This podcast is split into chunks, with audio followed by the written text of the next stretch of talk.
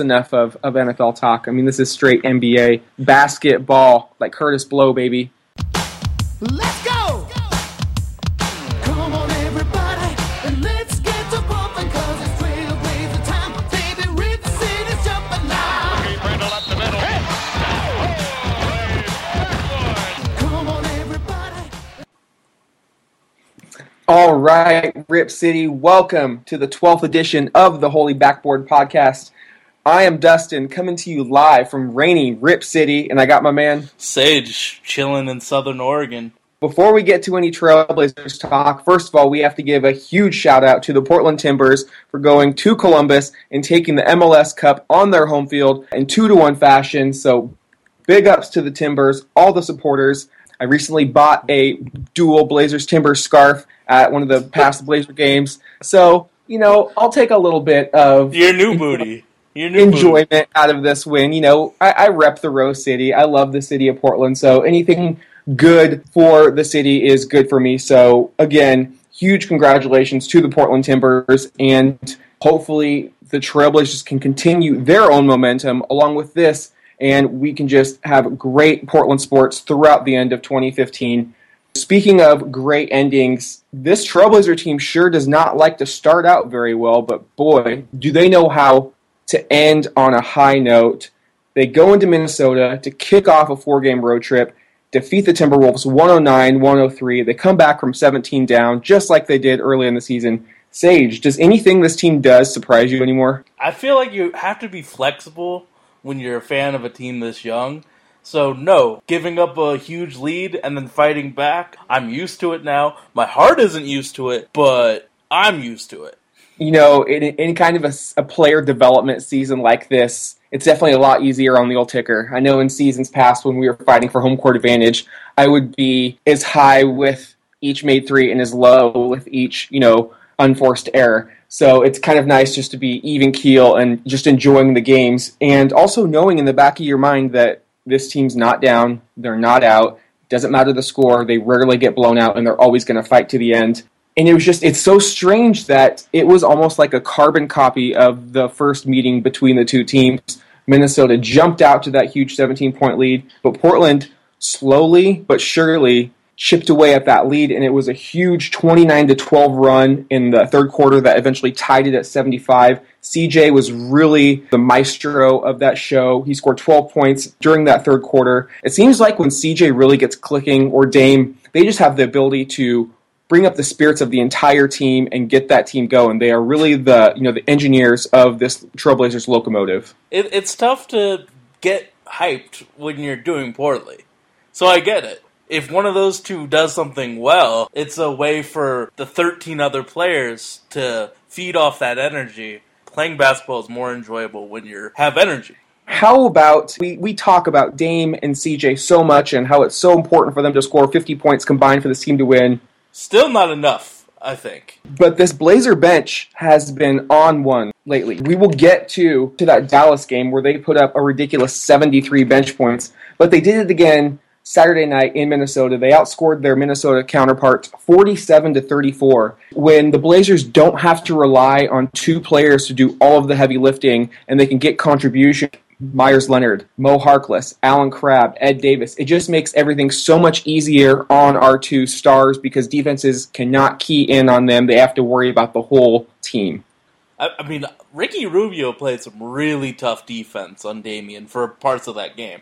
Like, he had the speed to cut Damian off when he was trying to penetrate the lane. And I haven't seen many point guards with that lateral quickness. He he did play good D, but I thought Dame did a great job of being selective. And I think when he is selective and really cherry picks the shots that he wants to take, that's when he's at his most. Normally he'll come down and he'll throw up a few bad shots from three or a lot of quick hitters, but he only took 15 shots on the night and he got 19 points. Anytime you can have that type of ratio, you'll take it. He had seven assists. And I thought that he was quiet early, but when the Blazers needed buckets, they knew who to call on. Everybody in their building knew it was Lillard time.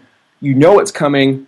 You just can't stop it. And that's the beauty of having a superstar player of the caliber of Lillard, when you could be quiet, passive early on, deferring to your teammates. But when the going gets tough and the game's on the line, you know that player is going to deliver for you. So that is just a wonderful, wonderful thing to have for this team. How about Al-Farouq Aminu? Everyone was on him on Twitter, on him on the message boards. I can't believe we signed him. Oh, you know, he's starting to look like a bust. You know, what happened to the Al-Farouq we had early on in the season? Well, first of all, it's an 82 game season. Nobody is Steph Curry right now where you're just putting up ridiculous stats every single night. He's going to have his ups and his downs. He also is a brand new father.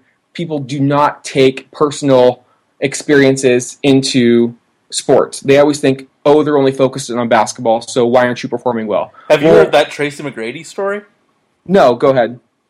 You know, when he started playing poorly and getting injured, it was because he wasn't sleep. Well, this is what he says. It was because he wasn't sleeping 11 hours a day because he was a brand new father.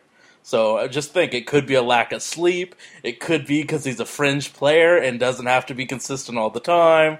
His routine could be Yeah. Changed.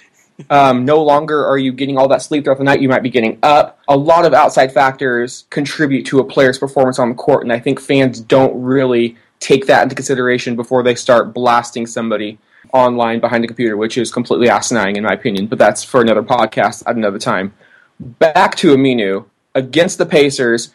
First of all, his defense was flat out amazing on Paul George. George came into the game. I believe he was the Eastern Conference Player of the Week, and he had, I believe, 11 points, Sage.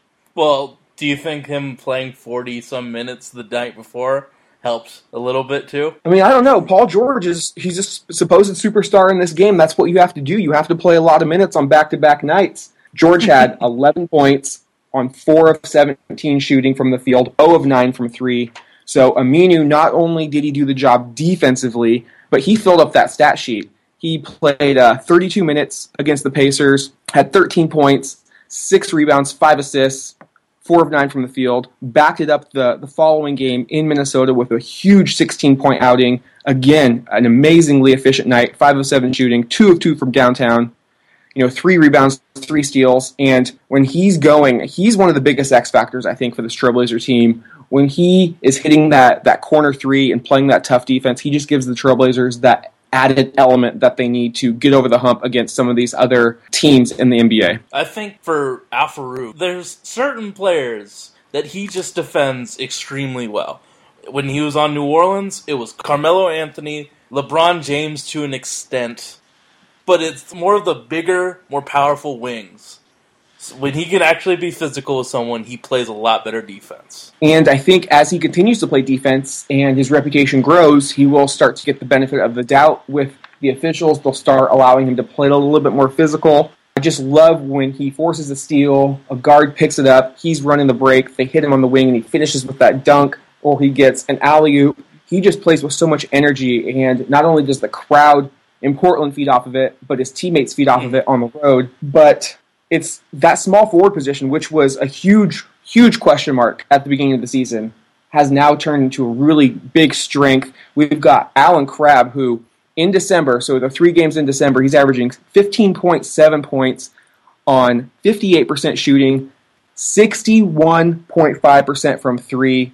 He's not going to do anything else. He is a pure scorer, but those numbers are ridiculous. And what we experienced with him early on in the preseason, especially with that huge outburst against the the Golden State Warriors. But man, he is really looking confident in his shot. He is not hesitating, and it's like every time he's shooting, I'm, I've got the, the hands up doing the crab the crab claws. And you know, I really think the Blazers need to get on that. Do a free fan giveaway with with crab claws, uh, especially when he's rolling right now. That would be amazing. But man, he's been a fantastic performer off the bench. Definitely. And I mean that it when you have players that are stepping up, it takes pressure off of our big two. I hope he's consistent and plays not nearly as well because that's pretty tough, but Yeah, you, you- you can't shoot, shoot 60. You can't shoot No, you, you can't shoot 58% from the field and 61 from three over the course of a season, let alone a month. But I don't think it's any surprise that the Blazers are winning games when he plays well. Like I said, he's not going to fill up the stat sheet, but he is a pure scorer. He's almost reminds me of exactly what the Hawks have on Kyle Korver. He comes into the game, he's going to run around. You know what he's there to do. He's there to shoot the ball. And he does it well. His shot looks extremely pure. I'm, I'm just super stoked on him. I just really hope consistency Mhm. can stay with him because that's what the Blazers need. If all they're looking for this season is to find a couple of gems to go along with with Dame. Exactly. They think they think they have one in CJ. Down the road, they believe they have one in Vonleh. But guys like Ed Davis, Allen Crabbe, and Meyers Leonard, they're starting to show what they have. So we've been kind of talking a little bit about the Wolves and sprinkling in the Pacers. Let's actually dive into that Pacers game. It was a 123 111 victory for the Blazers. It was really a massive 41 point quarter in the third that that pushed Portland over the hump. You know, Indiana came into this game only giving up 95 points per game. Portland put up 123, and I did a little research. 123 is the most Indiana has allowed this year, and the most since the Phoenix Suns put up 124 on them back on January 22nd of 2014. That's nearly 24 months that number stood. So Portland just did something to a great defensive team that does not happen. That's got to give Blazer fans something to be excited for and to look forward for in the future. I felt like some despair every time I saw CJ Miles shoot. I was like, "Oh, Oh, this is going in." Yeah, I knew it was going in. He was locked in. He, I feel like he just has those games against us. It's those damn left-handed shooters. Nick Van Exel, you know, C.J. Miles, you know, even not Damon Stoudemire when he was on our team, but it feels like every left-handed player has the same exact release. It is silky smooth. It is so quick, and there's nothing you can do about it. C.J. Miles was eight of eleven from three, but you can live with C.J. Miles going eight of eleven from three when Monta Ellis only scores two points in 18 minutes. And like we said, Paul George gets 11 points. So if you can hold Paul George and, C- and Monta Ellis to 13 combined points, you're going to win 95 out of 100 times. Oh yeah, and you don't shoot eight eleven often, so you just got to tip your hat to him for a fantastic. you know, and that that's one thing you definitely have to do. Um, he was a, a reason they jumped they jumped out to a 10-0 lead, and I believe the Mavericks got up 12-0 or it was something of that nature. But Portland has been down double digits in the first quarter for the for I believe four straight games, um, dating back to that Clippers loss. Do you see this as a trend, something Portland fans should be worried about, or just kind of, you know, a young team being young? I think it's a young team being young. Honestly, I, I honestly don't know how to explain that, but they fight back, and that's all that really matters. It's not how you start the game; it's how you finish it. And I completely agree. Uh, I think it is. I would agree. It's it's inexperience. I think that's where we need to look for for Dame to step in and assert some leadership. Maybe take a couple shots early on, run the offense, slow it down because that just shows that they're not ready to play from the opening tip. Most times you can get away with slow starts, but you want your teams to play. Once you start playing the elite teams, you have to play 48 solid minutes to beat them. You can't have any lags. So the Trailblazers, they're getting away with it now, but I would like to see that trend reversed. And we mentioned the uh, Noah Vonleh, Meyers Leonard. I think I feel like it's our duty to talk about who's the start. Who do you think the starting four is going to be? Because Blazers media is talking about this all the time, and we act- we need to give our opinions out because You know, I applaud Terry Stotts for starting Noah Vonleh for a few reasons. First and foremost, outside of Lillard, he has the most potential of any Trailblazer player. Fans might not see it now. They look, oh, what, four points, three rebounds per game. What are you talking about? Well, there's a reason he was taken with the ninth pick in the 2014 NBA draft, and he this is really his rookie year. Also, he just turned what 20 or 21. Give this kid some time. Two, the bench scoring. The Blazers have been killing it with bench scoring lately, and that's because they have Meyers Leonard coming off the bench. Noah Vonleh is a player that reminds me a lot of Nick Batum during his rookie year, during the 2009 season, where he would just start the halves and not really play else, elsewhere. But he improved so much by playing with the starters and against starters that that really helped his progression, and we saw how well-rounded Batum turned into. I think this. I think they're doing the same kind of career arc for Vonleh. They want to see how well he does against opposing starting fours like the Dirks, like the Loves, like the ADs, and he's going to get his chance coming up. But I also think it really benefits the team that you can bring a guy like Meyers Leonard off the bench and you know he's going to be a threat to score. The problem with starting Meyers is then you're going to Ed Davis and Ed Davis and Vonleh as your as your bigs, and Davis is a garbage man, does a fantastic job at it. Vonleh's really not used to getting plays run for him like Meyers is. So then you're really, really hoping either Dame or CJ with that second unit, plus a guy like Crabbe can get hot. Now you take take that that factor out that Meyers can come in and score. So I really like that. Also, I think Vonleh is a better defender than Meyers Leonard. I don't think Meyers is a bad defender, but I've really liked what I've seen from Vonleh early on, especially when he gets switched out. He's very quick laterally. I think once he starts getting more comfortable out there, he's going to quit making those silly fouls. But he's got a really high basketball IQ for such a young player. Boom. And one last thing, it's not who starts, it's who finishes. If Meyers Leonard's cool with coming off the bench, why rock the boat? Exactly. And I really thought Von Vonleh had a nice game against the Pacers. He had six points on three of three shooting, four rebounds in just 18 minutes. He should have had more. He had a beautiful spin move that was uh, should have been an and one. It was negated by a terrible traveling call that wasn't even close. Um, rookies, rookies or second year players are probably not going to get the benefit of the doubt on most calls. But I still am liking what I'm seeing from Noah, and you know I still read on the message boards that people are already like freaking out about trading Batum and how Noah's not producing.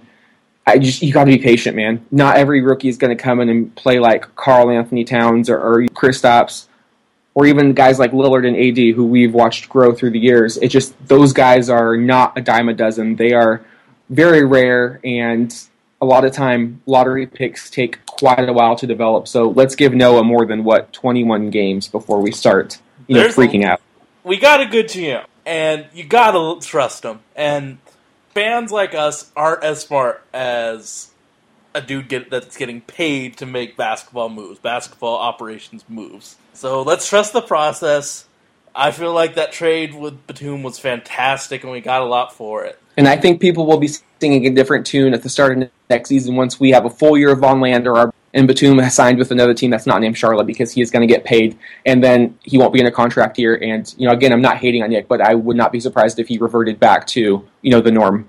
But that that is enough on that. Looking through my notes, I realized I said Dame shot six of 15 against the Wolves, which he did. I looked back; he shot six of 15 again against the Pacers. You know, I thought it really was uh, one of the best games he's had all year. He had 26 points on 15 shots. That that to me is incredible and something I think he should strive to do more. Um, not only that, but he was efficient from three, five of nine, and he got to the line nine times, made all nine. When your superstar player can get to the line and get those calls, not only does it, not only are you scoring while the clock is stopped, but you are getting the opposition into foul trouble so that other ticky tack fouls get your players to the line and I loved it. What I loved most, though, the nine assists. Like Dame being efficient and handing out assists. The Blazers really cannot lose when he plays like that, and this is why I don't think Dame is a finished product. I've I've seen a lot of people thinking, oh, he kind of topped out after that playoff series against Houston. I don't think so. I think this guy's too driven, too talented. I think he's got a notch or two to go. Um, and this is what we're seeing. If he can just become a little more consistent with his efficiency and his assists, he's going to go into that next level of top three point guard instead of just top five. I actually agree wholeheartedly. I mean, that's that's what you look at for a guy like Chris Paul or Steph Curry. They're efficient and they hand the ball. Those are two major categories that point guards. Those are the two main categories I think that really epitomize the point guard position. Mhm. Unfortunately, it was not a 3 and 0 week, though. Uh, the Trailblazers blew a seven point lead with two minutes to go to the Mavericks. They ended up losing in overtime 115, 112. Um, I was at the Mavericks game and the Pacers game, so I kind of got uh, a first, you know, uh, a bird's eye view. I was sitting in one of the last rows of, of the RG, but you know, there's no bad seat in the house. However, it just I might have jinxed the Blazers. I, I told Olga when we were up by seven, I was like, "We got this." I mean, Dallas wasn't even really hitting a bunch of shots down the stretch. It just seems like it just came boom, boom, boom, and then we're back in it. Uh, I thought the Blazers really gave that game away. And it was great to see Wesley back in the house. It was great to see his reaction and his ovation. I thought his ovation would have been much louder had traffic not been just a bug. Um, it was a very late arriving crowd, which I've noticed lately Portland. But I'm still very glad that Wesley got paid, but it's not us paying him. He was extremely quiet. Uh, he did have two threes late, but besides that, you know, I think we're getting Wesley Matthews production out of Allen Crabbe for what a tenth of a price. Yeah, and Wesley Matthews had a fantastic game today.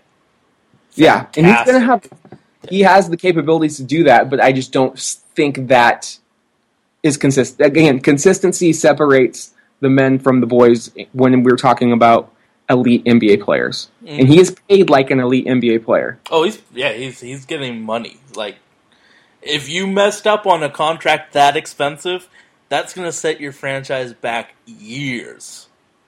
And you know, don't get me wrong, I love Wesley Matthews. I rocked my number two jersey to the game. I cheered extremely loud for him, but I think it was in the best interest of both parties to separate ways. However, we both were wrong on our X Factor predict- predictions. I said maybe a guy like Barea who didn't even play, just off his past history of the Trailblazers. Um, I also mentioned Ray Felton, who was kind of quiet. I mean, he had his moments, and you mentioned Dwight Powell, who I believe only had a couple buckets Yeah, it was just, it was the Deron Williams show. Um, he really kept them in it. Uh, it was vintage Deron Williams. I didn't honestly know he had that left in in him, but it's it seems like when the Blazers get beat, it's that point guard position goes off. We saw it with the Suns with their backcourt, Brandon Knight and Eric Bledsoe. We saw it with Dar- Deron Williams. Pachulia has was a sneaky good pickup for the Mhm. Mavericks. I'll be had four- talking about that later. He had 14 points on 6 of 10 shooting, 21 rebounds. So he was very efficient. And then Dirk, Dirk was Dirk. I mean, that guy just continues to amaze me. Uh, I don't particularly like him, but I respect the hell out of his game. He's, you know, going on 38, 39 years old, and he just has that old man game. And it's, to be, to be, to be quite honest, it's pretty beautiful to watch. Um, 20 to, to put up 28 points, seven rebounds, six assists at this stage of his career. Uh, pretty remarkable. He is arguably, no, he is the best big man shooter the game has ever saw, and I don't know if we'll see another one like him. Although Porzingis from the New York Knicks is looking like he, he could be a same type of player, but you know Dirk was was the original, the OG to do it, and you know I'll be glad when he hangs him up. You know Kobe can stay around all he wants, but Dirk has been a thorn in our side for, for so many years. Whether you go back to the 03 playoffs or the or the 2011 playoffs, you know Dirk has just been a pest, and all you really can do is just you know tip your hat because he's shooting you know tough shots off one leg, hand in his face, but he practices that, and that's a good shot to him. But that that was a game, even though no Blazer had a, plus, a positive plus. It was a really weird game. No Blazer had a positive plus minus. Like I said, the bench had 73 points. I don't think I've ever seen that number that high, and it was really, you know, the best game I've seen from Gerald Henderson. 20 points on seven of 13 shooting. He got to the line four times, made all four in 24 minutes. That is a perfect showcase game that Neil Olshey needs to see and have from him, so other teams can call towards you know January and February and say, hey, we really are in need of a, a backup wing. You know, who do you like? Um, or if Olshey picks up that phone and says, "Hey, I've got Gerald available." Again, Henderson has an expiring contract. It really makes a lot of sense for a you- trade. have you been playing with the ESPN trade machine? No, not oh, yet. Oh, I, I have a lot. well, for one, December no moves can be can be made on all free agent signings or trades until December fifteenth. So we're still, you know, about a week away. I, I know that, but it's fun just to play with the ESPN trade machine. See what's up. No, it's fun, and I actually thought when he had that best game, I, I don't think he could have picked a better team to have that game against because Mark Cuban is in win now mode, and that team could definitely use an extra wing. I mean, really, who's their backup too? Because Carlisle played that five wing lineup against the, the the Kings a week or two ago. They had Wesley Matthews guarding Demarcus Cousins, so he obviously likes to play those guards. I think it could be a perfect match. What would you want? Like, a, do you just want a draft pick? Yeah, I would take. I mean, Olshey, you know, traded two second round picks to get Crabbe. I feel like he trades a second round pick every year, whether it's at the draft or in other trades. So, you know, I would take back a couple second round picks. And it's really because I don't think our wins or losses are going to be affected by it. It's because guys like Allen Crabbe and Mo Harkless and CJ McCollum are more than capable, as well as Al-Farouq Aminu, of holding down that, that wing position. You know, that's four players for two positions. I think that's more than enough. And then we got Pat if something awful happens with injuries. So Exactly. This it just makes a lot of sense to try to get some value out of him just because of the fact he's an expiring contract. And I, I would be very surprised if if we kept him and he signed with us in the offseason. So um, those are just my thoughts. Again, I know, I know a lot of people like Henderson. I know my mom already, I think it was that first game against the Spurs when he had that strong second half. She's like, oh man, I already like Gerald. I'm like, mom, you can get attached to nearly everybody but Gerald and Kaman because those two are on my list of the two most likely to be moved at, at the deadline. I still think he is a ball hog, and I don't like him, and he doesn't fit the, the scheme at all. But I get it. He does some cool dunks. Not even that. If the Blazers were a little bit better of a team and say fighting for a sixth and fifth spot in the playoffs, I say you keep him because he does do things that our other guards can't do. He's probably Pine CJ. I don't know. Allen Crabbe's is shooting the ball well too, but he's a good mid-range shot. I just like the fact that you can put him on the block and he can score with his back to the basket. That's something none of our, our players can really do at the moment. So that's that's kind of where, where I was heading with that. Oh, our trade our uh, trade deadline podcast is going to be so much flames, bro. I mean, we're going to break out the NBA 2K. We're going Oh. to break out You already know the 2K is break going out down. the ESPN trade. You know, what does Hollinger say this affects the team by? The week that was. you won that week. Congratulations. I'm not too thrilled about it. I only said we'd go one and two. Well, I Um, said 0 and 3, so you win by default. I called that Pacers game, which I was very, very proud of myself for, and I really think we need to start going back through our podcast and keeping a tally so we can have bragging rights at the end of this season to see I'm who sure is. I'm winning.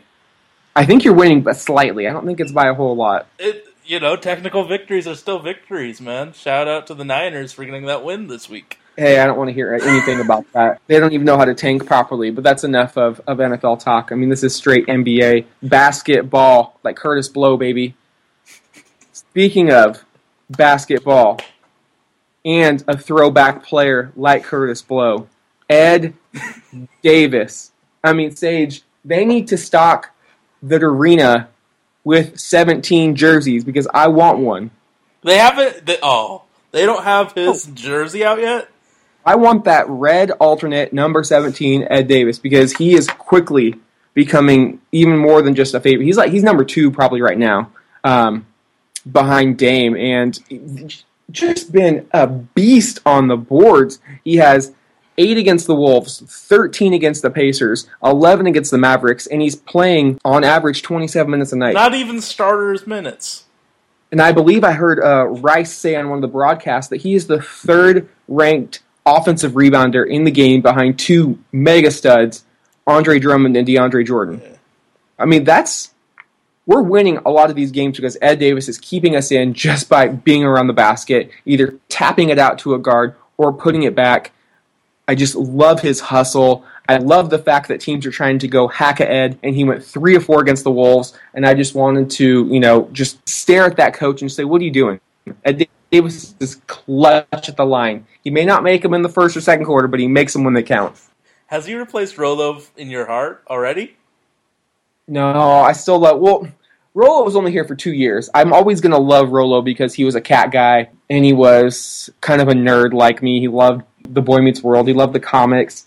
He just seemed like a big kid at heart. So I'll always love Rolo. But I, for three years, twenty-one million dollars for what we're getting out of Ed Davis, nearly eight points, eight rebounds, a twenty PER in probably under half of basketball. That's I think Ed Davis is a top five free agency signing if we're going to go based on value.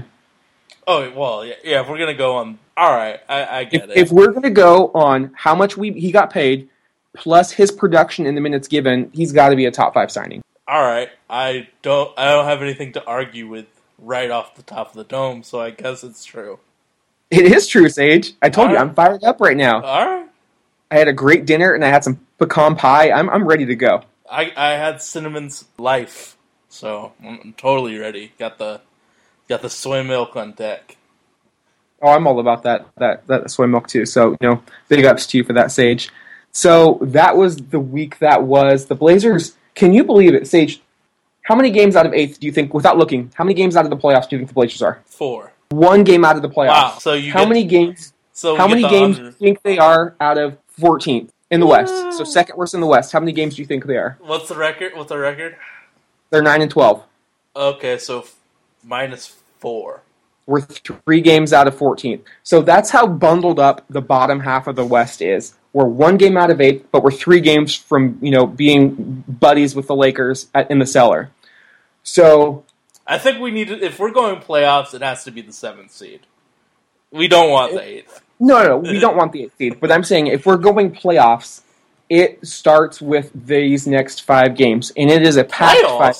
Yeah, that was a that was a great Jim Mora. That's one of the greatest greatest sound bites in history. For those fans who are, you know, they're drinking that playoff Kool-Aid, and you know, shout out to you because you know, you can't stop the Blazers from winning games. They're not just going to not try to make shots. They're not going to not give 100% effort. They're tr- they're paid to play, they're paid to win. They're born to win. I mean, they all have a huge competitive drive. They're not just going to you know, sit there and tank because some people on the internet want them to lose games for a hypothetical shot at a 19 year old kid. That's not what they think. You know, Casey Holdahl has always had a great point when I worked with the Blazers and we would talk about the draft and, you know, tanking. And he's like, why does a player who especially is on the fringe of an NBA contract want to lose games so the team can draft another player to take his position and take his money? Wait, so the, the those NBA players read my tweets and emails about tanking? I'm sure they do, buddy.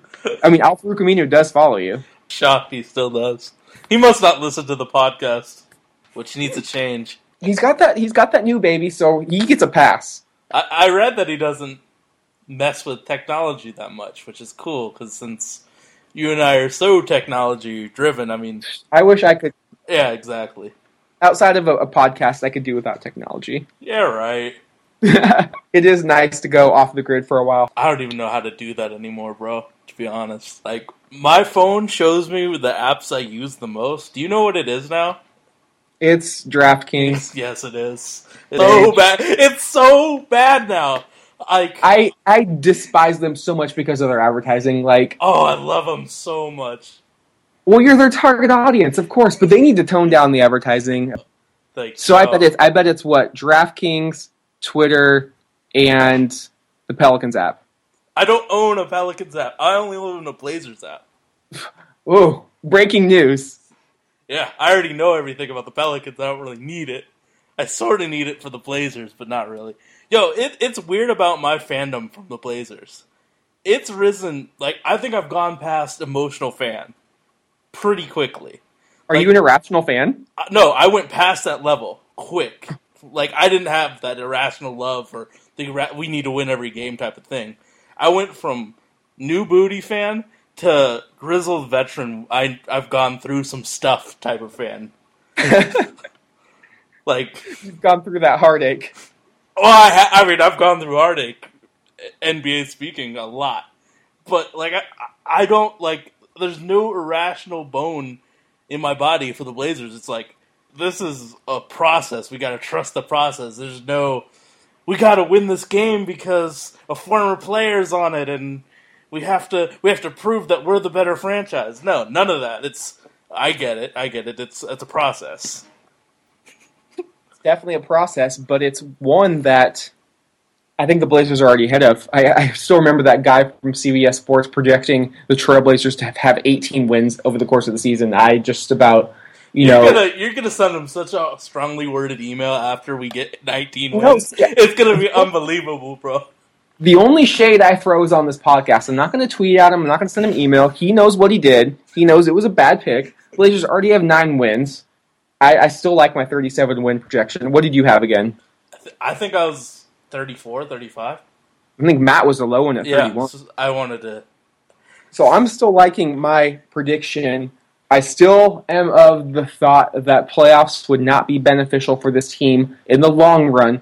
However, you know, before people who are rooting for, for postseason basketball, you know, up in arms or you know rolling their eyes as they're listening right now, if the Blazers did make the playoffs, it would be fantastic. The city comes out and shows a lot of love and support. And right now, you you couldn't tell me it's not a possibility. I mean, it definitely is. Like I said, they're one game out of eighth. Outside of the Warriors, you know, a little bit the Spurs, no team out west has looked really good. Oh, the Um, Spurs scare you playoff wise? Yeah, because that's when they turn it on. That's Pop is the master of the slow play. He's not hmm. going to tip his hand in November, December.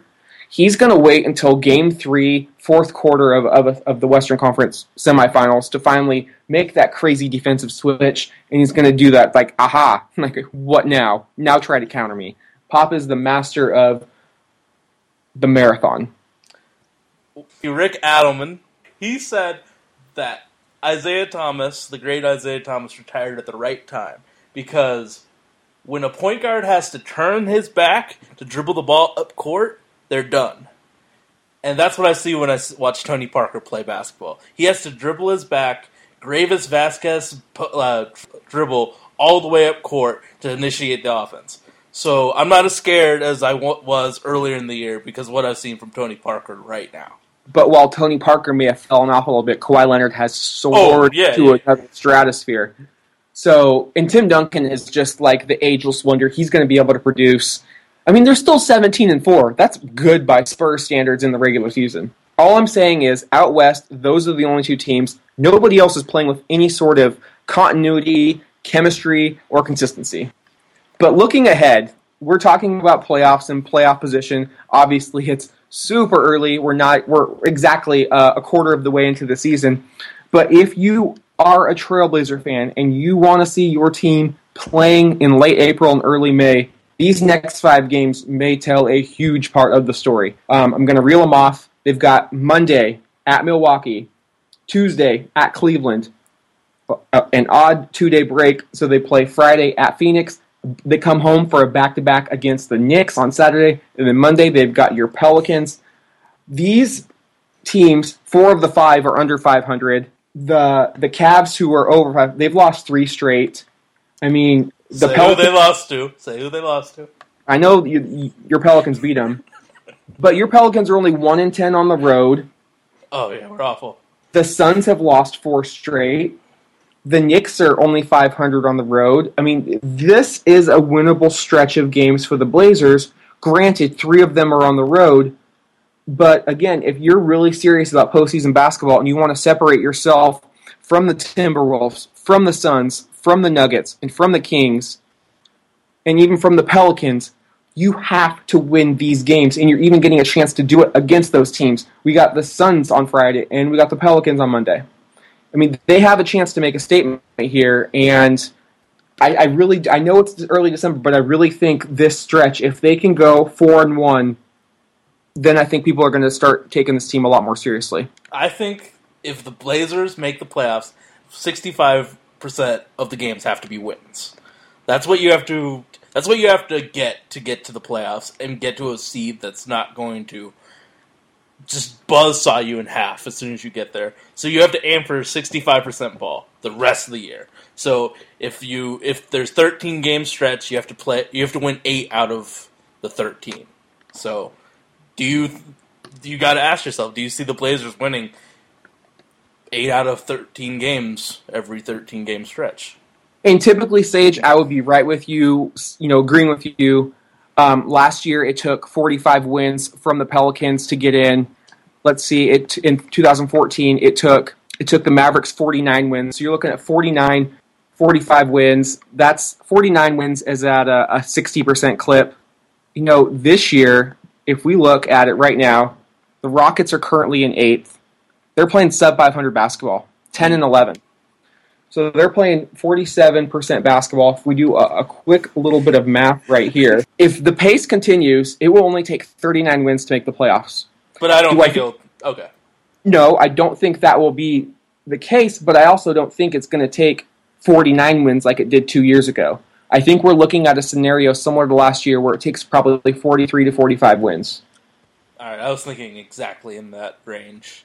And so if you but Sage, I'm saying we're not we're not good enough to get higher than the Clippers or the Grizzlies or the Thunder or probably even the Rockets once they get their stuff together. I mean, you've got to really hope that the Mavericks come down to earth in a big way and the Jazz, I think you do have opportunity to pass the Jazz with Gobert's injury. Um, unfortunately, it's going to keep him out a month or two. I think that they're one of the worst teams in the NBA because they now because they depend so much on Gobert and Gordon Hayward. Now that one of them's gone for a, an extended amount of time, they're going to plummet fast. You know, and I, I agree, but I realistically, I think even the even though we're even the fact we're talking about the playoffs right now is a little unrealistic for me. I just I still have a hard time wrapping my mind around the fact 2016 playoffs, including the Portland Trailblazers. However, it's starting to become a little bit more of a reality as we look at the West. We've said time and time again this conference is drunk. It's gonna it's like the college football season this year where you take the Warriors out, nobody is good. Nobody is good. Anybody can beat anybody on any given night. And if the Blazers get hot and beat the right teams and start protecting home court, they could sneak in. Do I want them to get the eighth seed? No. The seventh seed is asking a lot. So if we're just going to strictly talk making the playoffs, I'm going to keep it at the eighth seed as the baseline, and I think it's going to take probably 43 wins. That's only a 52% clip. So the Blazers are going to have to turn it up a bit. They are uh, playing at a 43% clip at the moment. So We got hey, we gotta check. Did anyone's heads explodes exploded because we did use math for about five minutes. We gotta check. So is everybody all right? we good? Okay, okay, we good. I don't want someone jogging on the treadmill just to just for their head to explode because we used math. You know, that's probably the edge of my math knowledge.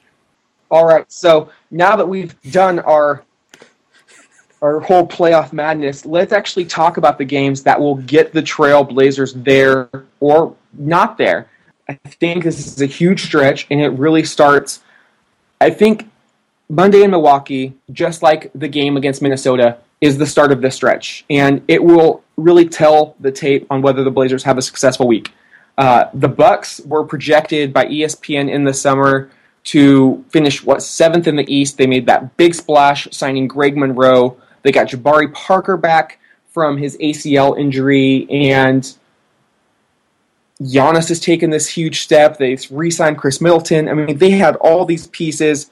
That franchise was really supposed to, you know, be on the up and up. However, eight and thirteen. I, I mean, they're the third worst team in the East, and it's really not even close. Uh, Brooklyn's, you know, pretty close to, catching them. However, they are six and four at home, and they did give the Blazers the business big time last year.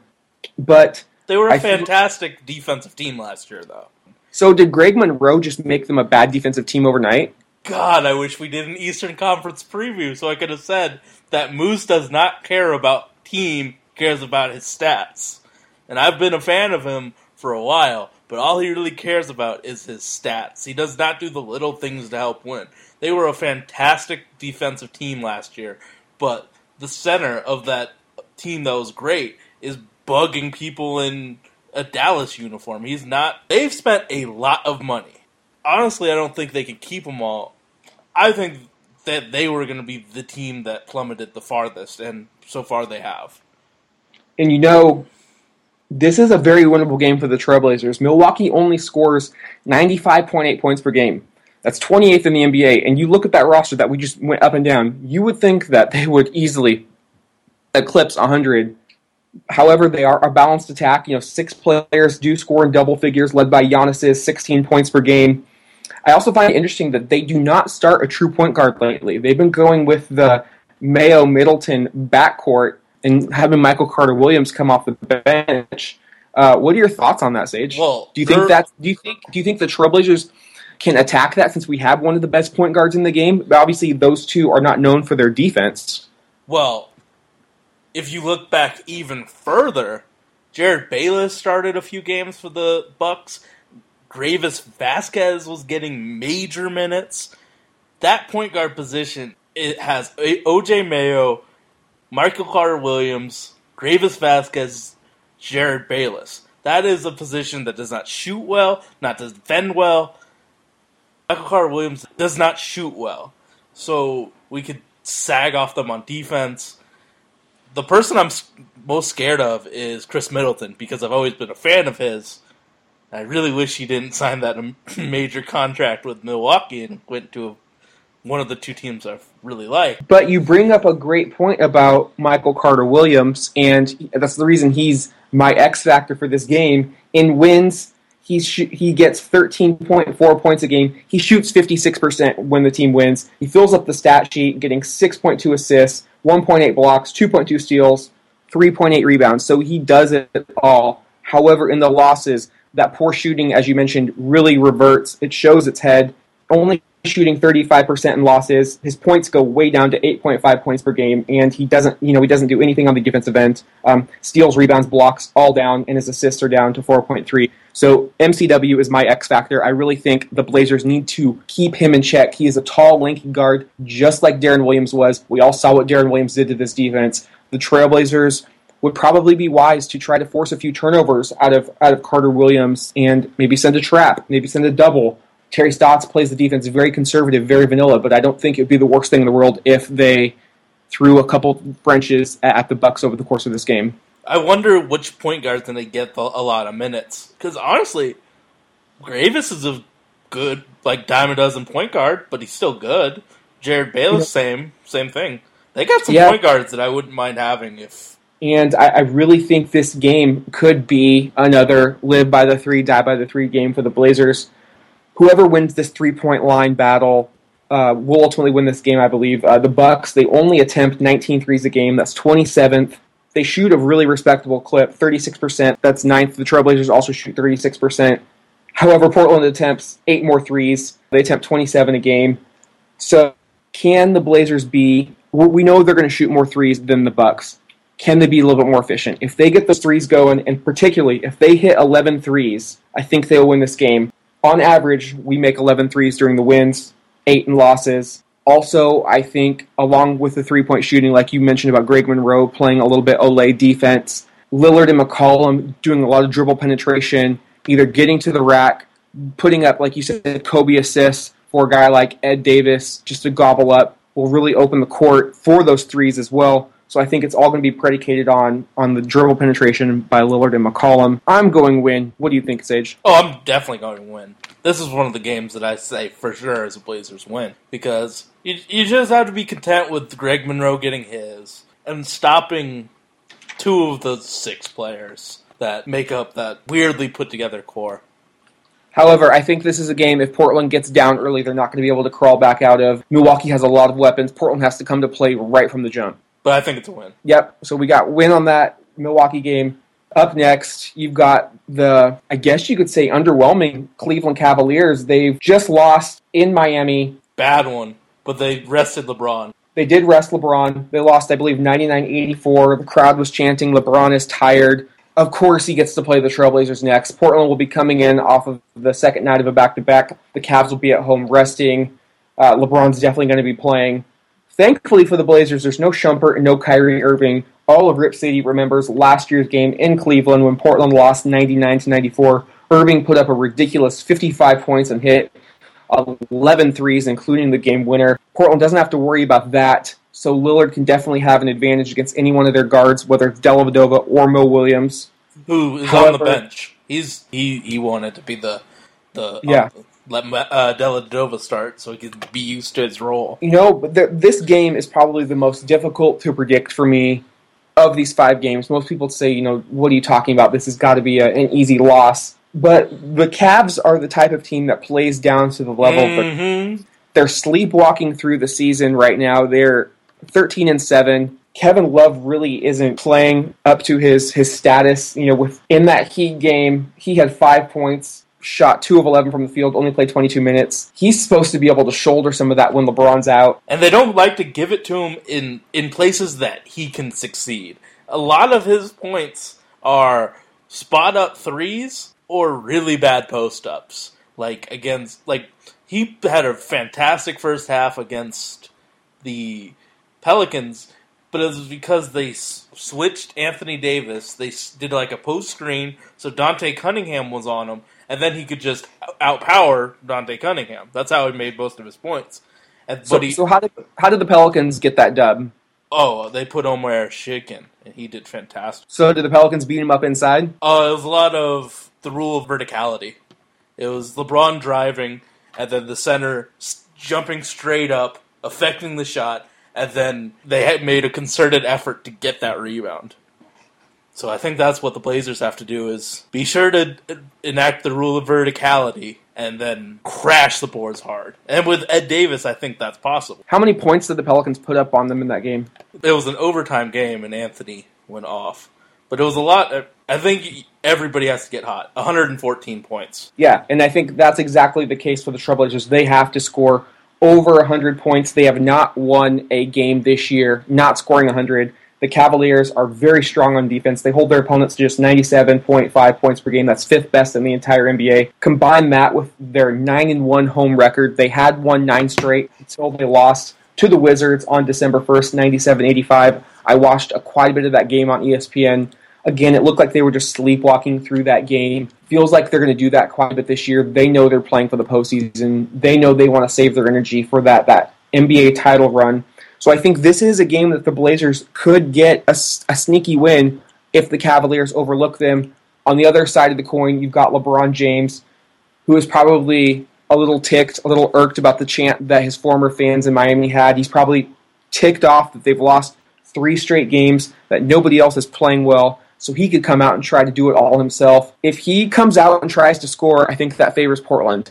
If he comes out and tries to get his teammates involved, I think that favors Cleveland. Kevin in the Love. wins, exactly. In the wins, Cleveland hands out 20, 24.6 assists. In the losses, they only hand out 19.6 assists. They have a lot of one-on-one players like J.R. Smith, Shumpert when he's healthy. James Jones is just, he's going to be somebody who's not going to create for others. Mo Williams definitely is not going to create for others. So it's really LeBron. If he starts handing the ball out to his teammates, Blazer fans need to be on high alert. And as you mentioned, Kevin Love's my X factor. Over the last three games, which have all been losses, he's only averaging 9.3 points, only taken 12 field goals. Um, he has actually hit zero threes over that game, over the course of those three games. In fact, he has missed his last 13 three pointers dating back to November 28th game against the Brooklyn Nets. So that's something that we should all look out for. Is are threes going down or are they not? This is a really tough game for me. I really want to say win because I think the Blazers actually have probably a 40% chance of winning this game. But the fact that we're going to be on the second night of a back to back, LeBron's got a game of rest. It just they have the best player on the court. So for me, it's it's hard to say victory. I'm going to go a, a loss, but again, I think it's going to be close. First off, before I give my prediction, I got to give James Jones some credit. He would not be in this league if it wasn't hmm. for LeBron James, and he is following him everywhere. So props to him for earning those checks. I think the X factor for the Blazers is Meyers Leonard on the picks and fl- flares to the three point line. I think will be huge for the Blazers because Kevin Love is not the most laterally quick player in the NBA. So I think he will be the X factor. If Meyers Leonard is hot, Blazers win, but I'm going Cavs win. Yeah, it's it's one of those games where you really hope for victory. You hope for the best. However, I think any Blazer fan would take a two and one record on this current road trip heading into the final game in Phoenix, where they do get two two days of rest, and this might be the most important game of the trip. So while the Cavs game was probably the toughest to predict, I think this might be the most important. I know the Milwaukee one as well because it sets the tone, but this is against a Western Conference foe that has already beaten you twice. They're right neck and neck with you in the standings, and to be frank, it's a tough arena for the Trailblazers to play in. Those two guards are playing fantastic. There's a lot of holes on this team that weren't there when the Blazers played them game two and three. Marquise No, Morris Tyson is playing absolutely awful too. And Tyson Chandler is out with a hamstring injury. He was questionable tonight against Memphis. They lost on a last second alley oop uh, to Jeff Green. He did not play in that game. Again, this is Sunday night when we're podcasting. It would be very odd if he didn't play five days from now. However, hamstring injuries are known to linger. But Jon Leuer's playing pretty well. Alex Len gets in foul trouble a lot, but he is pretty decent. Someone who's surprising me by playing so well is TJ Warren. When he He's been a plays, very nice pickup. yep, he's He been getting like pick. getting like 17 points six times in the last like two weeks. He's been playing really good basketball and taking minutes away from PJ Tucker, who I am a huge fan of and would love to see in a Blazers jersey still. Nah, two years ago I was all about that PJ Tucker. He has fallen off big time. But TJ Warren, kind of very Rodney Hoodish. Second year player, putting up numbers that nobody's really talking about. I think he's more polished than Rodney Hood, but I get the comparison. But yeah, yeah, not exactly in the type of play, but their production Yeah, the where they were picked in the draft in comparison to their expectations. But I really, uh, before I go into you know our X factors, just a refresher. Uh, the Blazers played in Phoenix on the 30th of October got blown out 110 to 92. Played the following night on Halloween in Portland. Um, again, lost by double digits 101 to 90. So the Blazers know they have to beat this team. They know this team has their number. And I believe And- it's the last game of the series too. Yes. So Phoenix has already won the series, but Portland needs this if they are to stay in the Western Conference playoff race. And I think turnovers are going to be the key. Portland had 23 turnovers that first game in Phoenix and 16 the next night. We really have done a lot better job of taking care of the basketball. In fact, we only average 15.5 turnovers. That's that's 10th in the NBA. When you look at Phoenix, they're averaging 16.9 turnovers, at third most in the league. What team can force the most turnovers and get those easy fast break buckets? Both both teams have guys that can run the floor.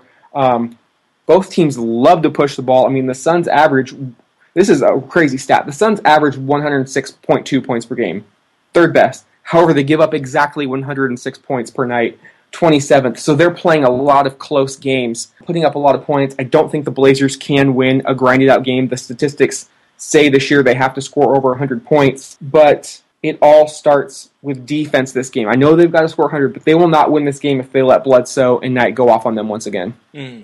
And it's weird.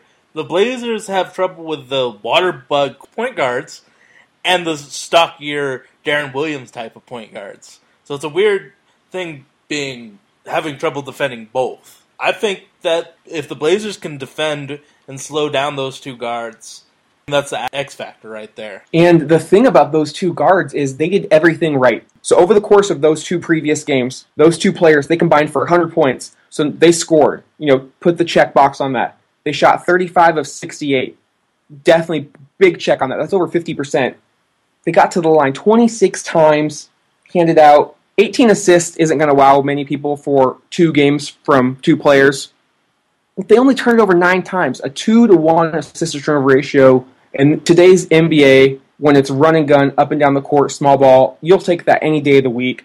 So they really, if there's a checklist and you're checking things off one by one over those first two games, they did it all. No surprise, they they handled the Blazers with ease. This is going to be a tough one, and I think this game actually has the biggest blowout potential for the Blazers if they aren't ready to play. Really? Well, we've already we don't lose by double digits often, and mm-hmm. they handled us twice. I went to the game on Halloween. It wasn't close. They were we were going. That was when we kept talking about Blazers going under the screens, and Bledsoe and Knight got hot from three. Again, you know Chandler does add a, a dimension to that as well, but it's just like the Blazers. Damon CJ can shoot us in games. Knight and Bledsoe can shoot Phoenix into games as well. I'm just going off of what's happened so far this year, and we have not shown an ability to stop those two players. In fact, we have not shown an ability to stop Eric Bledsoe since he became a member of the Phoenix Suns. He's always been a thorn in our side. I think, like I said, I think the turnovers are going to be key, especially steals. Phoenix turned us over 24 times via the steal in those two games. They averaged nine steals a game. That's sixth best in the league. It's something the Blazers, when they lose games and they lose them bad, they're known for making silly passes around half court and letting the other team get easy fast break buckets, uh, especially on the road, especially the last game on the road trip. Legs are going to be tired, even though they got the two day rest. Um, you're already thinking about going home. This one could get ugly. I don't think it will, but if it does, don't be surprised. So are you going win or loss? I'm going lost because we have not oh. shown the ability to win in Phoenix. It's like the Blazers of the early 90s. The Sacramento Kings were not a good team, yet they always had our number. The Denver Nuggets, when during our, our conference title run in 2000 and the, the late 90s, Nuggets always gave us problems. And it's just, I don't know why. It's just certain teams have the other's number, and Phoenix has been our bugaboo, you know, for, for quite some time. And I would love to be completely wrong, but I think Portland really needs to take care of the basketball. I think the Blazers will win because the Phoenix Sun team that you are talking about is not the Phoenix Sun team that's on the court right now. I I think that we'll take advantage of Markieff Morris being a really bad rotation player so far this year.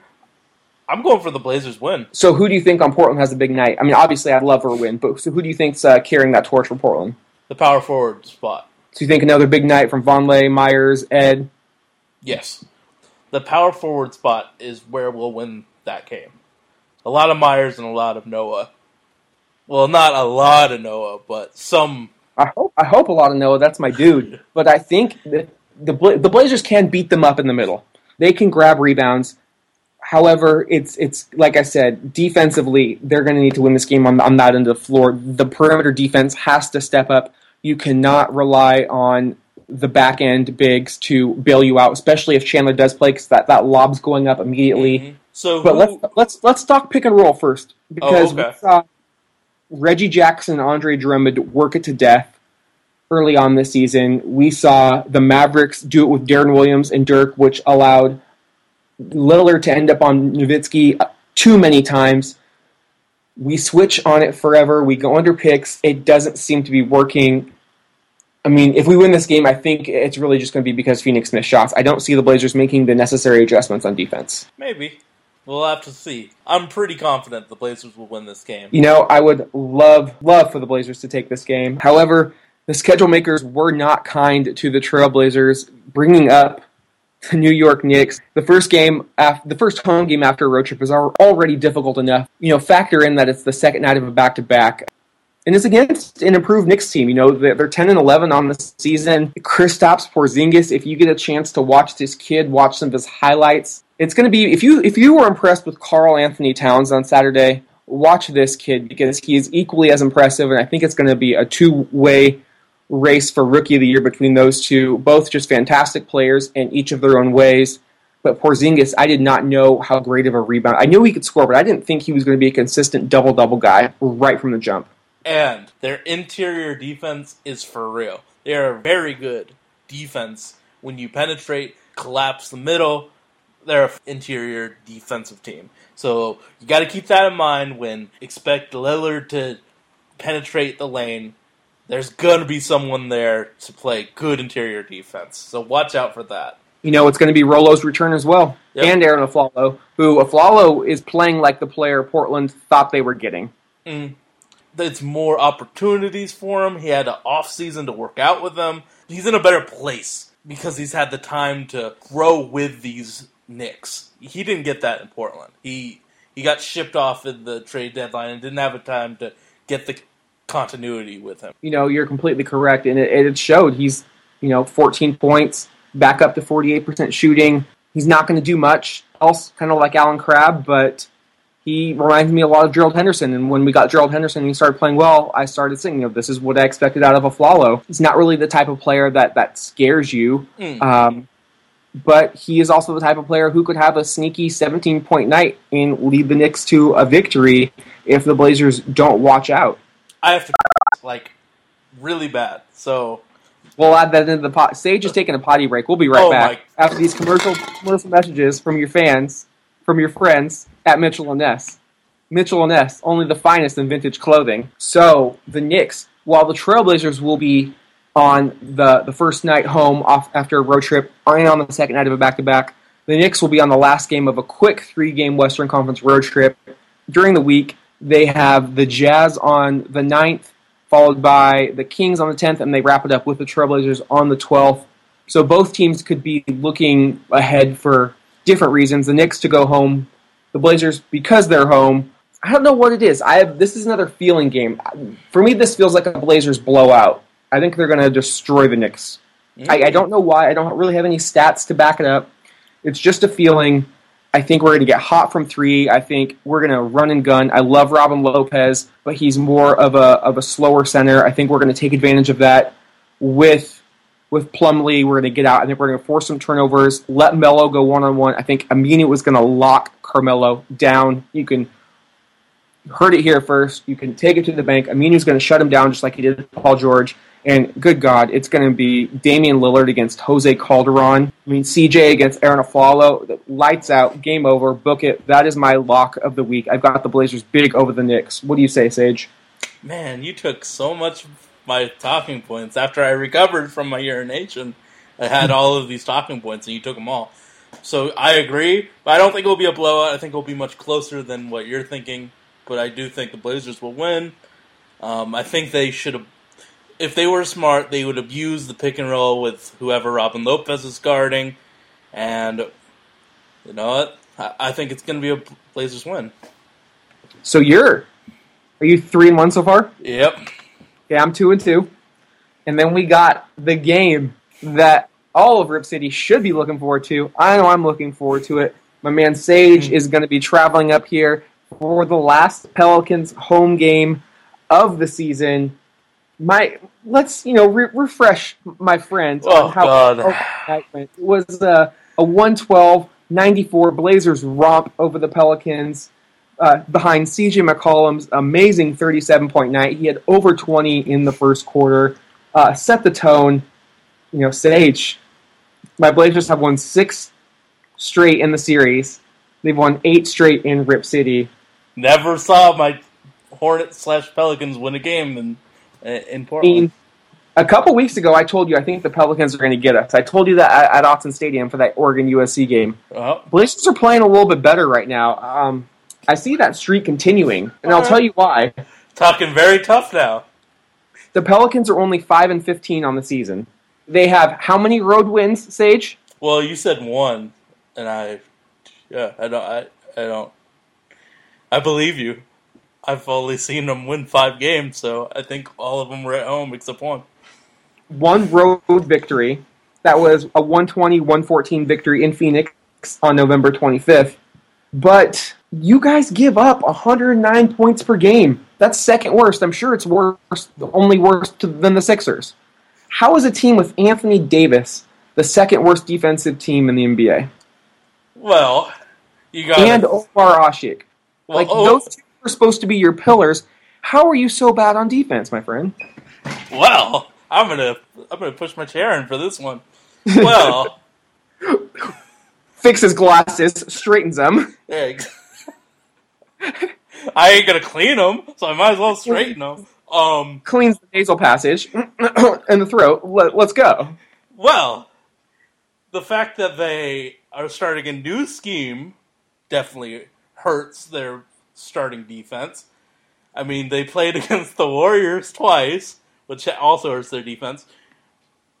Ish Smith, Luke Babbitt, Dante Cunningham, Nate Robinson played. Eric Gordon's not a good defender. Jrue Holiday played half the games. I mean, there's a lot of injuries that happened, and the good the Pelicans in the first half of most of those games where they gave up 120 points. If you average their first half defense, they would have given up 90 points a game. Second half, if you took the second half and made them play the full game with that level of effort, they give up 120 points. So it was a lot of they didn't have enough guns to play defense, which is true. Omer Asik was had a nasty stomach virus, a pulled calf, so he didn't get a chance to play. The game against the Cavs was actually the first game that he actually played well the entire season. So there's a lot of injuries, a new scheme, and the guard. I think it's a really guard-oriented defense. So that sounds like it's right up the Blazers' alley to exploit it once Oh again. Oh God, yes. And then the So- the Blazers, you know, attacking, going to the secondary and the third option on offense, like they did in the first game, is what I would tell them to do if they wanted to attack the Pelicans defense. It depends on the post figuration. Anthony, Rhino, Anthony, and Omer. One has a very good defensive rating. One's quite awful. Eric Gordon, when he's on the court, is an awful defender. He gives up for 100 possessions, gives up 120 points. Average is 100. So over the course of 20 games, how many times do you think the Pelicans have their opponents under 100 points? Oh God, four times.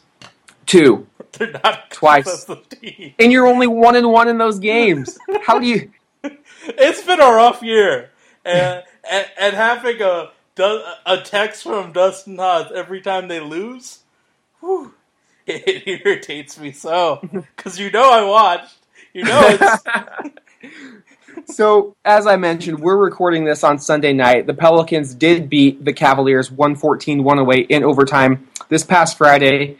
Their slate of schedule for the upcoming games leading up to the game in Portland, they have the Celtics at home on the 7th. tough. then they have defense. then they have a Tuesday, Wednesday, Thursday off before they get Friday against the Wizards. They could get right and be riding a three game winning streak. However, they start a five game road trip uh, next Saturday in Chicago, and that second leg of the road trip is in Portland. So to go from Chicago, home in New Orleans, to Chicago, all the way out to the Northwest is a really crazy travel schedule. Um, Portland will be finally home. They won't be on the road. Um, they will have a day off from their road trip and the Knicks game. They'll be rested and ready to go. I know you asked for so be- before I we get into this, you'll be wearing Pelicans gear for the game, correct? Yeah. What did you ask me for Christmas though? Oh God, I asked for so much. No, you didn't. You specifically asked for just one thing. Just get me. Size 14 sneakers? No, you know what it is. A Blazers jersey? You just said just get me Blazers gear. That's Oh, all. okay. I just want Blazers gear. I said you don't want Pelicans gear. No, no, no. I Just can get buy me that. Blazers. Yeah, I can buy my own Pelicans gear. So, I guess you could say it's become a win-win tradition when you come up here. If Pelicans somehow miraculously pull out a win, you're you're happy. But if the Blazers get that win, you know you're going to be thrilled too. You know, it, it, You have so much Mitchell and Ness Blazers gear now, buddy. I know. I'm wearing Blazers shorts right now. I really, You are the co-host of a Blazers podcast. I f- with the Blazers so heavy, but I f- with the Pelicans so heavy for so much longer. So it's a very, it, it's a difficult decision for me to root for. I I know for it's getting hard, harder, isn't it? I watch so much Blazers stuff. Like I watch I watch so much Blazers television now. Sage, I am watching you right now on Skype, and I can just tell the internal struggle that you're going yeah, through. it's tough. I, I I'm gonna have trouble choosing who to root for. I know deep in my heart it's gonna be the Pelicans. But And that's right fine. now, I'm having trouble. We have a fan question where it's what is your process for watching games now? I watch that you watch a crap ton of basketball. Oh my god, yeah. But like for the Blazers, I watched like the the, the that show The Scoop because the girl's cute and charming, so I like that. But I watch so much Blazers basketball. I take meticulous notes about every game. I don't do that for the Pelicans because I know I, I mean I don't have to talk and be eloquent about it. But for the Blazers, I put so much effort in every game but it makes it difficult for me to choose Pelicans who I've been a fan of for years or this team that I'm I love, but not as long, but I work much harder in watching games and breaking down stuff. It's diff- it's difficult for me. It really you know, is. the fan base helps out a lot. It's fun being a part of Rip City. But when it's hundreds of people from Rip City, it, it, it's difficult for me. It's, it's it's an internal struggle for me. And so, if I remember correctly, you predicted a double-digit victory, a ten-point victory, in fact, on opening night. Yeah, I did. What is your X factor going into this game, and what is your prediction? So we usually don't give point predictions on every game, but since you're coming up, we will do an actual point prediction, and we'll see who's going to be eating the crow on next week's podcast. Which will be directly after the game. Yeah, So- with with beers. I think we podcast better with beer, so we need to make that a. I interrupt a lot more with beer. But it was when you said find the X factor for the Pelicans, it was it was tough because it's either Ryan Anderson or Omer Asik. It's one Ooh, of that's those not mine. That's not mine. Because that the, you got to think defense with Omer on the court.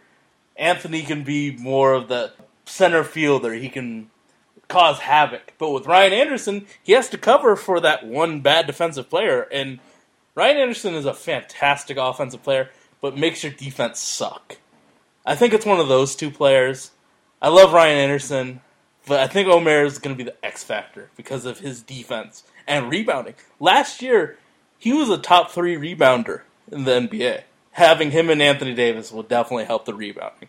See, Omer does nothing for me, especially on offense. Oh, absolutely. He doesn't. He actually helps the Blazers on offense, but defense. The Blazers it's- aren't a team that lives in the paint either.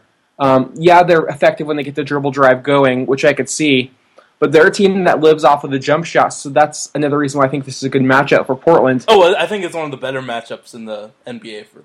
I think the X factor is Tyreke Evans. because I don't. I he's so good that I don't think of him as an X factor. I think of him as a constant. Sage, everybody on your team outside of Anthony Davis is a potential X factor. All right, fair enough. But the three games that he's came back, he has really filled up the stat sheet. You know, fourteen point seven points per game. I didn't. This this really shocked me. Nine point three assists, six boards, and he gets to the line six times a night. He is still a poor shooter, only Oh, 41% from the field, 25 from three. So the key with Evans is you want to force him to shoot jump shots. Mhm. One, because it's hit or miss with him, more likely miss. And two, he is so effective on the dribble drive, and we cannot afford to get CJ into foul trouble. CJ was such a thorn in the Pelican side on opening night. We really need to keep, keep him on the court.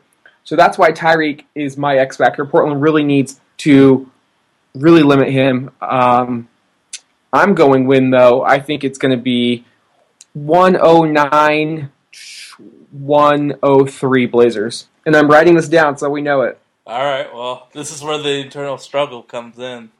Just strictly pick with your mind because heart's going to give you different answers. Who do you think is going to win the game? I got. I'm gonna go Pelicans by five. So 105, 100. Okay. So you have the Blazers over this five game stretch. What was it? 3 and 2? Three and two. So I've got three and two as well. I've got wins over the Bucks, Knicks, and Pelicans. Losses against the Cavs and the Suns. You think we're going to beat the Suns, but lose to the Pelicans. Um, either way, a three and two record puts Portland at 12 and 14. So getting closer and closer to that 500 mark, which we both think probably gets them into the playoffs this year. Uh, Three and two is the minimum this team needs if they are serious about making the playoffs. Though they really have to win three or preferably four. And I really think the only acceptable loss would be to the Cavs. Uh, you really need to beat the Suns, especially since we're so close in the standings. But it's a jam-packed week. It's great that we have so much Blazers basketball to talk about. Uh, but you know, I thought we did a really good job of previewing those games. Let's let's wrap up the show with a little uh, mail time. Well, I described my process for watching games. I would like Okay. to know your process. What is your process for What's the watching? question? Um, One of my family members, my older brother, was curious. What it, what is your routine when watching a Blazer game at your house?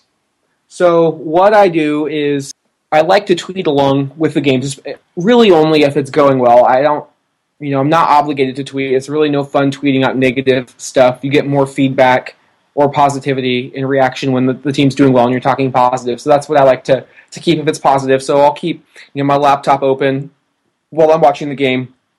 I've also got my notepad out for each game, each team. I'll usually do a, a scoring breakdown of each quarter so that way I can highlight and see if anything in particular stood out to me. Did we blow a big lead? How did we come back? Oh, it was because of this big quarter right here.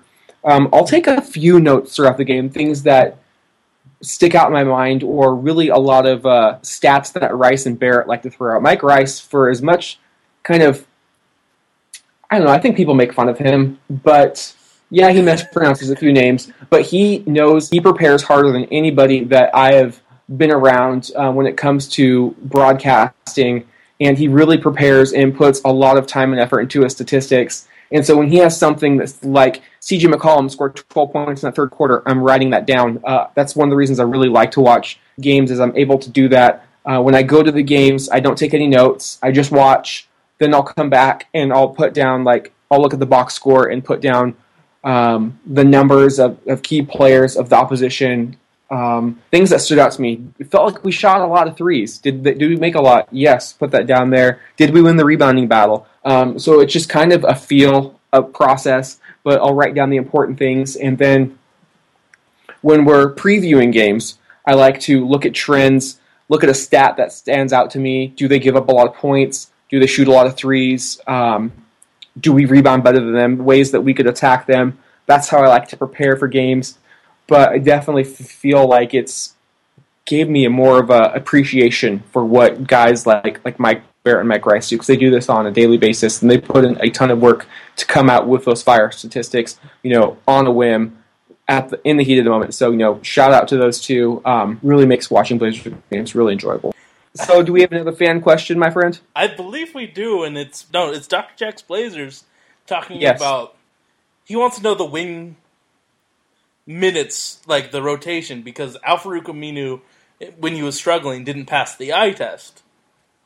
So, what do you think the rotation should be for the the, the small forward position? small forward, I definitely think you have to start Aminu. He's the most well rounded. He plays the best defense of anybody on the team, as we saw against Paul George, as we hopefully will see against Carmelo Anthony and Giannis Antetokounmpo over the course of, of this slate of games for the week. So he has to be up there.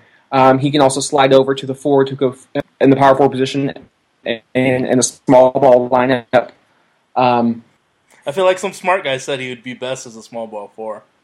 I like Aminu. I like him playing 30 minutes a night. I think you have to find a way to get Crabbe and Harkless on the floor. Crabbe is your shooter from all around. Harkless is your 3 and D player. Money from the corner three.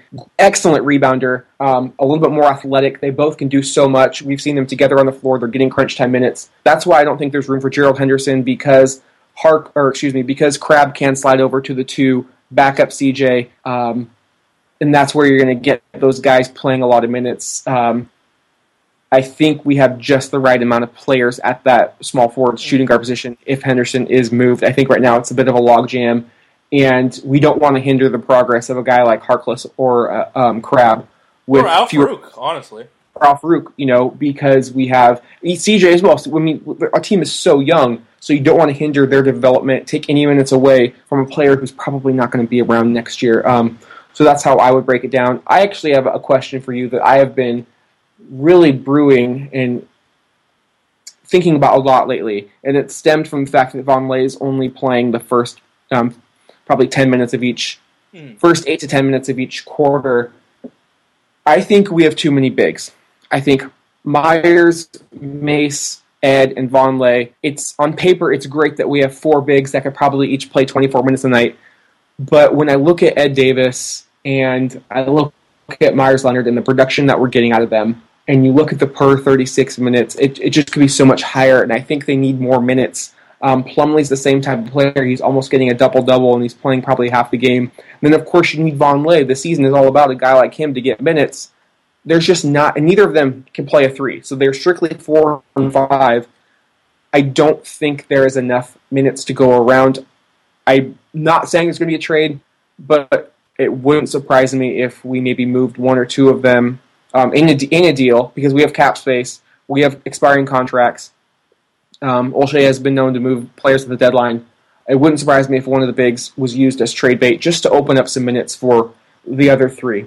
I agree that the production you get from all of them, it's like they're sort of being misused or miscast is a better way of saying it. They're being miscast because I think every one of them is capable and ready to get more minutes. So you're doing a disservice to all of them when there's only 90 minutes a game at these positions, and four of them deserve, I'd say, 30 plus. Like, they deserve starters' minutes. So I think you're doing a disservice to all of them, and I, I, truly wonder who is the most tradable asset right now. Is it Meyers because of the shooting?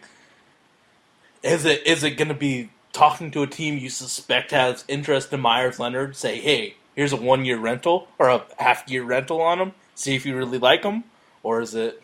And I don't think you could trade Ed Davis, so it's either Mace Yeah.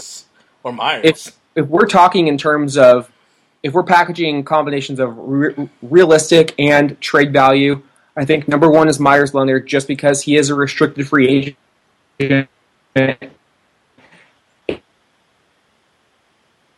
Any team that got him would be able to hold his bird rights and match any contract offer that he gets. Uh, he's still so young. He flirted with, uh, did get 50, 40, 90 last year. He's really come on over these last three games. I think the second is Mace. He is an expiring contract. He's a young center, really capable of putting up double double minutes. I think third is Ed Davis. He doesn't have the value because people don't. I don't think he's appreciated enough around the league. I, I think people see him as being 25, going to be 26. The potential's probably all tapped out, but I think he's the type of player that means more to us than he would to another team. And then fourth, Vonleh. One, because he's young. Two, because his production isn't up to those three um, above him. And for the third, we traded Batum for this guy, unless it's a package to bring uh, maybe Boogie Cousins or Andre Drummond, just to throw names out there, the type of player it would take to pry Vonleh away. Um, he still has a ton of upside and untapped potential that I don't think it makes sense to get rid of him 21 games into the season. again, we're not saying a trade's coming or one should be, but if I had to rank them, that would be it. Um, I don't want to move Meyers, but you know, I don't want to move any of these guys, but I also want them all to play more, and that's not going to happen. So it, it's almost like you're going to have to hurt one one of their feelings to make the other three happy. Exactly. that makes sense. But you got to think, Chris Kaman is a very nice trade piece too. So you got to add him in that. Yeah, but he's not he's not playing at all, so I'm not really. I Oh, yeah, yeah, put yeah. him. But the contract's still on the books. you Oh, know? he would have to be included just to make it work from a salary cap Yeah. perspective. Yeah. So I mean, if if, if you can, if the Blazers can score a, a a needle mover, I think you pull the trigger. But I I don't think you move a valuable piece for like. I Brooke Lopez is not a needle mover. no, and his feet scare me. Like, Sorry, I've heard that rumor so many times on the message boards that it just bugs me. He is not a needle mover. He is the opposite of what you want to do. He's a good player, not good enough to get us over the hump. Um, and like you said, contract. injuries scare the hell out of me. Um, again, the contract too. I Did think you he's see a good that- player. Did you see the one uh, uh, trade that was proposed where it's Tyreke Evans and Eric Gordon for cap space? Dude, where are you? Where are you hearing this from? Yeah, I actually read that, and I was, uh, I, I couldn't believe it because that just, that's not what you do with your cap space. Um, And yo, people are saying DeMar DeRozan. He, if you don't, if you wouldn't give Tyreke Evans a max salary, you don't give DeMar DeRozan a max salary because they're essentially the same player. I've been seeing his name thrown around a lot in, like, I, I, I don't see it because he shoots really bad shots. His entire game is based around this curl route shot for mid range, which is the worst shot to take in NBA. So yeah, I don't see it as, as a great fit either. I, I trust Olshey. I think whatever he does will work out. But man, I mean, this is a long. po- Um, we had a lot to talk about. I hope we kept you all entertained. Uh, you can find this podcast on Stitcher and on SoundCloud. You can subscribe, like, give us five stars, whatever the, the sites allow you to do. Do it. We love and appreciate it. We're at Holy Backboard PDX. If you want to send us an email message, we are on Gmail at Holy Backboard pdx at gmail.com. And as we mentioned, we're very active during games um, on Twitter all the time. You can catch us just at Holy Backboard. Next episode will be live directly from Rip City after the Trailblazers Pelicans game with me and Sage. We will be in the same room, not via Skype or FaceTime. So it should be a fun time regardless of the outcome. Many beers will be consumed, good times will be had. Hopefully, it's after a Trailblazers victory. Sage, that's all I have for tonight. Um, oh, I, I, I got- hope you enjoyed it as much as I. I got one, One more thing? Okay. Holy Backboard is featured on a site called Blueberry. So check us out. We're in a pretty good spot. Check go to blueberry.com, check under sports, and you'll find us. So if you want to look for us that way. Thanks for You know- thanks to Blueberry for giving us that spot. you know appreciate that as well i feel like we're, we're putting out you know the fire each and every week um, we appreciate our listeners we love you guys i mean i think that's it sage like have a great night i can't wait to see you in portland in about a week buddy All right, man. See you then. Let's go!